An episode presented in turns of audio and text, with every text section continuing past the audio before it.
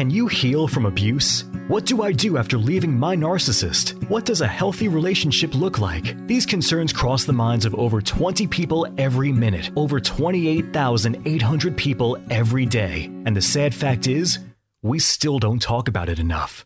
Healing from emotional abuse isn't a band aid situation, but it doesn't have to take years either. The lives of millions of other survivors around the world have been impacted by their narcissist. Yours doesn't have to. To show you how to live a free, confident, and peaceful life, your host and founder of the Healing from Emotional Abuse philosophy, Marissa F. Cohen. Welcome back to Breaking Through Our Silence. Today I have this amazing friend of mine, Heidi Cook, to come on and talk about chronic pain and overall wellness and how to help survivors of abuse manage their chronic pain.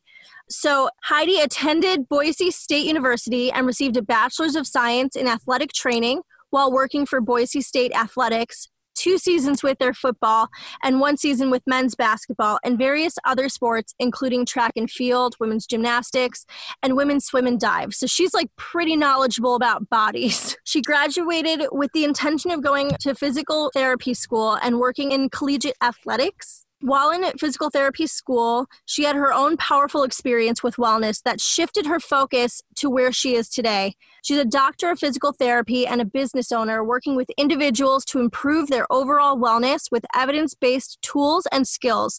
No fad diets, no herbs and supplements to reduce pain, real science backed tools to reduce chronic illness risk.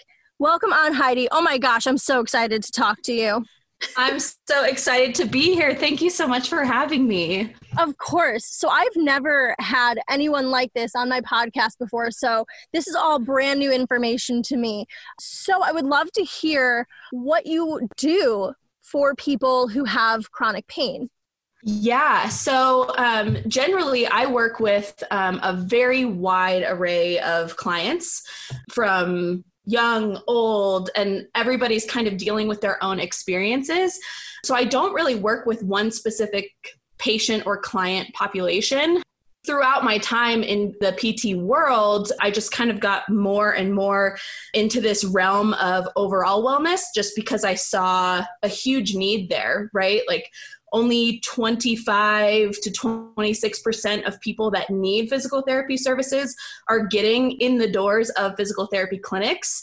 And so there's this huge population of people that were missing. And while I was doing all of my clinical rotations in school, I was just like, how do we find these people? How do we grasp onto these people? And how do we get this information out there to all these people that aren't walking into our doors? And so that's what I do now. I capture and find these people that need this information and need these tools and need these skills, but may not be walking into the doors of a physical therapy clinic in its physical sense. And so now I work with people on like lifestyle modifications through exercise, diet, um, mindfulness, rest, all of those kind of different components to address the entire puzzle of wellness. Um, and for a lot of my clients, chronic pain is just one piece of their overall puzzle. That's so interesting. So, I'm a big believer that emotional ailments manifest in physical symptoms. Is that something that you find?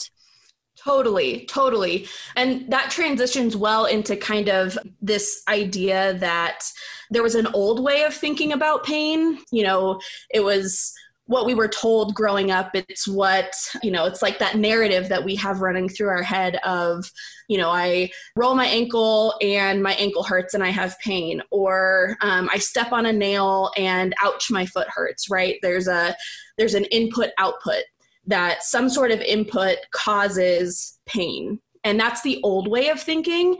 And luckily, we're kind of getting out of that when it comes to uh, mainstream thinking of pain when we kind of go through the process right there's the old way of thinking or the the best that we had with the knowledge that we had right which is that old way of thinking. And then it gets you know kind of debunked or we learn more like through research and with science and then that community of people understands it. And then it becomes more further adopted within that community. So other physical therapists other doctors other healthcare providers start adopting that way of thinking. And then finally it gets into the mainstream narrative. And so we're just kind of hitting like the tip of the iceberg there with the mainstream narrative of what pain is and kind of the old way of thinking and this new way of thinking.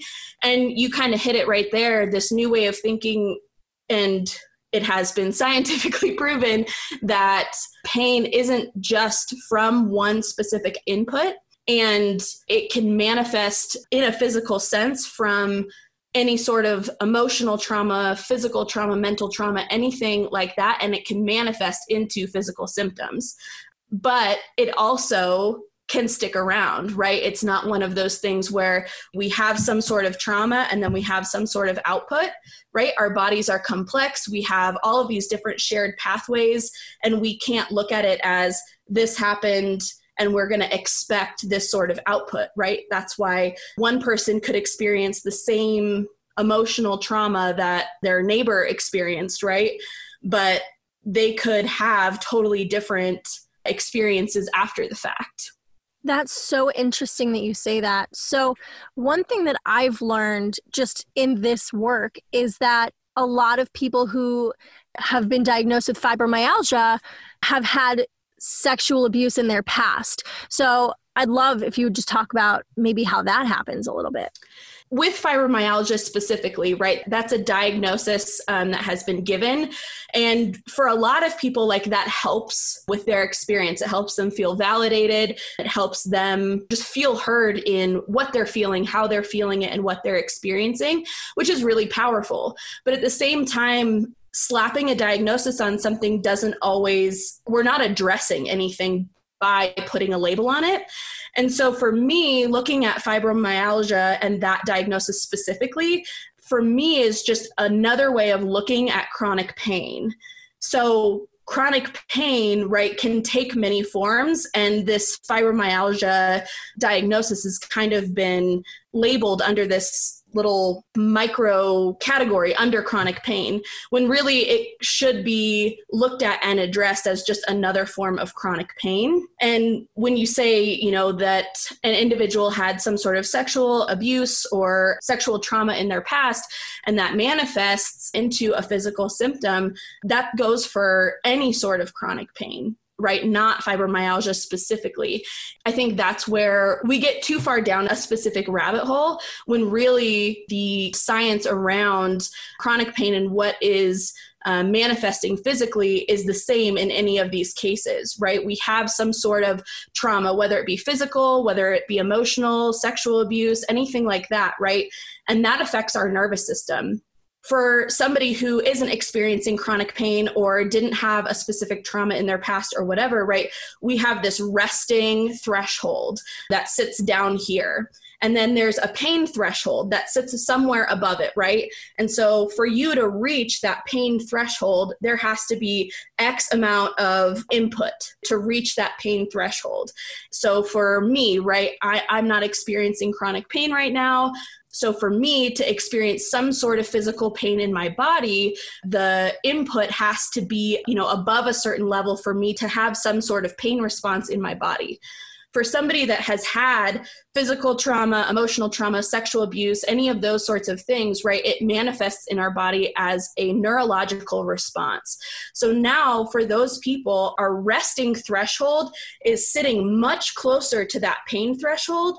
So little things like movement, right, and this rings true for you know individuals who have fibromyalgia any sort of small movements fine movements going for a walk any sort of thing that can manifest in physical pain, now that input is so much smaller to reach that pain threshold. So now for them, going for a walk or doing small tasks, you know, that is as little of an input as you need to have that pain response. And so that kind of manifests into this stress cycle of I don't want to move my body, I don't want to do these things. We get into this fear avoidance cycle of not wanting to move, not wanting to participate in all of these things. And all that does is keep our resting threshold right next to our pain threshold to where it's a perpetuating cycle, if that makes sense. It does. Wow. Wait, that actually makes a lot of sense. And I have another question. I'm not entirely sure if this is in your ballpark. Do you think somebody's mindset and mentality has an influence on where their resting threshold and where their pain threshold are? Yes and no. I mean, it's easy. So that's like one of those things that has kind of been I don't know, it's easy for coaches or health professionals or whatever to look at somebody and say, you just need to fix your mindset.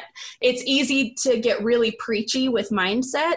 And while part of that is true, right? If we're stuck in this downward spiral of this is my life and these are my circumstances and I'm not going to be able to move and I can't move without pain and I can't do this and I can't do that, absolutely. But it's not as easy as telling somebody, "Hey, you need to fix your mindset so that we can get your your chronic pain under control," right? It's not that easy. It's so much more complex than that. And it really goes into more of a realm of reducing those fear avoidance behaviors and really just understanding pain, understanding why you're feeling the way you're feeling is so empowering. And that can kind of lead you down the path of fixing that quote mindset. Because, you know, one of my favorite quotes is, you don't know what you don't know, right? And so if you've been, you know, going on throughout your entire life thinking that I'm experiencing this pain because there's tissue damage happening, that's not true, right? Pain doesn't equal tissue damage like I said, it can be something as small as going for a walk that's making you reach that pain threshold and making you experience pain. And if you didn't know that before, and if they didn't know that before, then how are they expected to know that, right? You don't know what you don't know. And so empowering yourself with knowledge, empowering yourself with the tools and skills is the first step. And then once you have those tools and skills, you can start to kind of approach those movements or those things that are causing pain and desensitizing them. And it goes through like a graded exposure, right? If I experience a ton of pain from going for a walk or moving in general, right? And so I'm stuck in bed or stuck on the couch all day, I'm not going to sit here and say, fix your mindset, you need to go run a 5K. like that's not, that's not, gonna, that's not going to help anybody.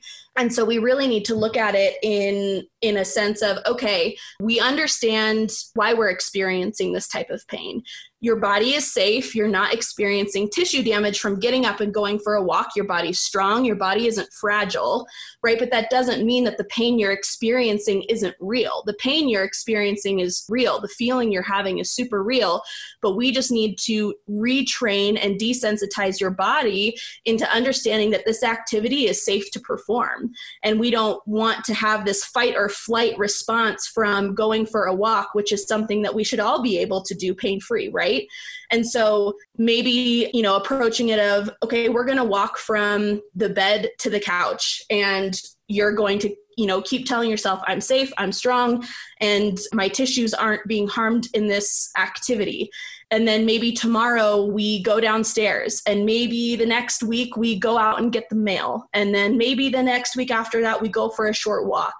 And it's a process of desensitizing our nervous system and bringing down that resting threshold.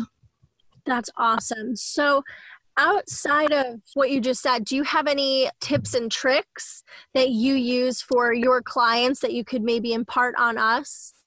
Yeah, absolutely. So, one would be really understanding your personal experience. So, you didn't get to where you are today, right? You didn't experience any physical or emotional trauma by yourself, right?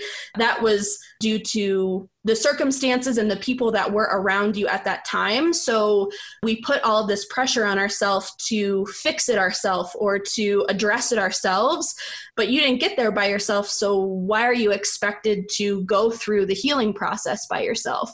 So, you know, seeking out professional help to address that emotional trauma that you experienced is key right? You aren't expected to know everything and be able to navigate this world on your own. So, seeking help and really putting in the work to address those feelings that we may be kind of burying deep inside that might be manifesting as physical pain. So, doing that work and seeking the professional help to help you put that work in. The second one is move your body. Oh my gosh. I it's one of those things that seems counterintuitive, right? When I move, I have pain. But like I said before, movement really breaks that stress pain cycle that I was talking about previously. And movement and desensitizing the body slowly, like I said, not all at once, because, you know, there's such things as people will talk about quote flares right that they're having. And you know i go for a walk and i get this flare. Well then maybe we back down the walk right? Your nervous system isn't going to learn something right off the bat right? It, it, it, takes time and it takes like i said graded exposure. And you can seek professional help. A physical therapist can help with chronic pain. There are physical therapists that specialize in working with people with chronic pain and will help you develop a plan, a graded exposure plan to help you get moving again and break that stress pain cycle and lower your resting threshold. And then the last thing, remember that you're not alone. Seek a community of people and really dive into that community and dive into it in a way that is positive for you and helpful for you. It's not helpful when you're diving into a community and everybody is kind of perpetuating everybody's symptoms instead of being encouraging and helpful. And so, seeking out an encouraging and helpful community of people that are experiencing what you're experiencing just really helps you kind of go through this process and realize that you're not alone in this at all. Thank you so much for that. I can't stress enough how grateful I am that you encourage people to find a community for them because I think everybody especially right now during COVID, feels so isolated from other people. And we all just feel so alone in our lives, right? Like I'm going yeah. through this stress or this anxiety because I'm stuck in my house and can't go to the grocery store because I'm terrified for my life. And they get stuck, like you said, in a cycle and not having a community that's safe and empowering it really is debilitating. And i think that goes twice for people that are experiencing chronic pain or abuse because you already feel so isolated from people physically or emotionally. So thank you for that. Yeah how can people get in touch with you if they would like to work with you? Yeah, um, so easiest way, if you want to just find me, is on Instagram at pro.motion.wellness. And if you want to work with me personally, shoot me an email, promotionwellness at gmail.com. And then I also have a website where you can find all of the plans and packages and pricing and all of that stuff to work one on one. I also do group and buddy coaching, which helps a lot of people, again, find that community, find that accountability partner. Um, and it really just helps some people feel a little bit more comfortable to have a familiar face there. And a lot of times, you know, our friends or our family members are all going through the same things we are, and asking those questions and stuff can kind of help break the ice in a group setting. And you can find that on my website at pro motion wellness.com. And I'll have all of those links in the description if you're interested. Thank you so much for being here, Heidi. Oh my gosh, I'm so excited about all this information you gave us. Thank you, thank you, thank you. Of course. And one last little tidbit. This was a like super reader's digest version of pain. And we really just like skimmed the surface of it. Like I'd mentioned in the beginning, it's super complex and we're learning more and more about chronic pain every single day. And so, if you want to dive a little bit deeper and get into more of the nitty gritty and learn more, I have two episodes on my podcast that dive specifically into pain. Um, I have a colleague of mine, Dr. Bill Walters, who comes on and we discuss chronic pain and kind of bust some myths around chronic pain. Um, and it's a two episode series, so two hours total. So, if you go to the Pro Motion U podcast on iTunes or Spotify, it's episode 18 and 19 and I'll post links to that in the description as well. So you awesome. don't, of course. Thank you so much for being here, Heidi. Oh my gosh, we are so grateful for all of your information. And I hope that my listeners are encouraged if you are experiencing chronic pain to reach out to Heidi because not only is she knowledgeable, but she is fun and awesome too. If you enjoyed this podcast, you have to check out www.marissafaycohen.com backslash private dash coaching. That's www.marissafaycohen.com backslash private dash coaching. Marissa would love to develop a made for you healing plan to heal from emotional abuse. She does all the work and you just show up. Stop feeling stuck, alone, and hurt and live a free, confident, and peaceful life. Don't forget to subscribe to the Healing from Emotional Abuse podcast and follow us on Facebook at www.facebook.com backslash Marissa F. Cohen and Instagram at marissa.fay.cohen. We'd love to see you there.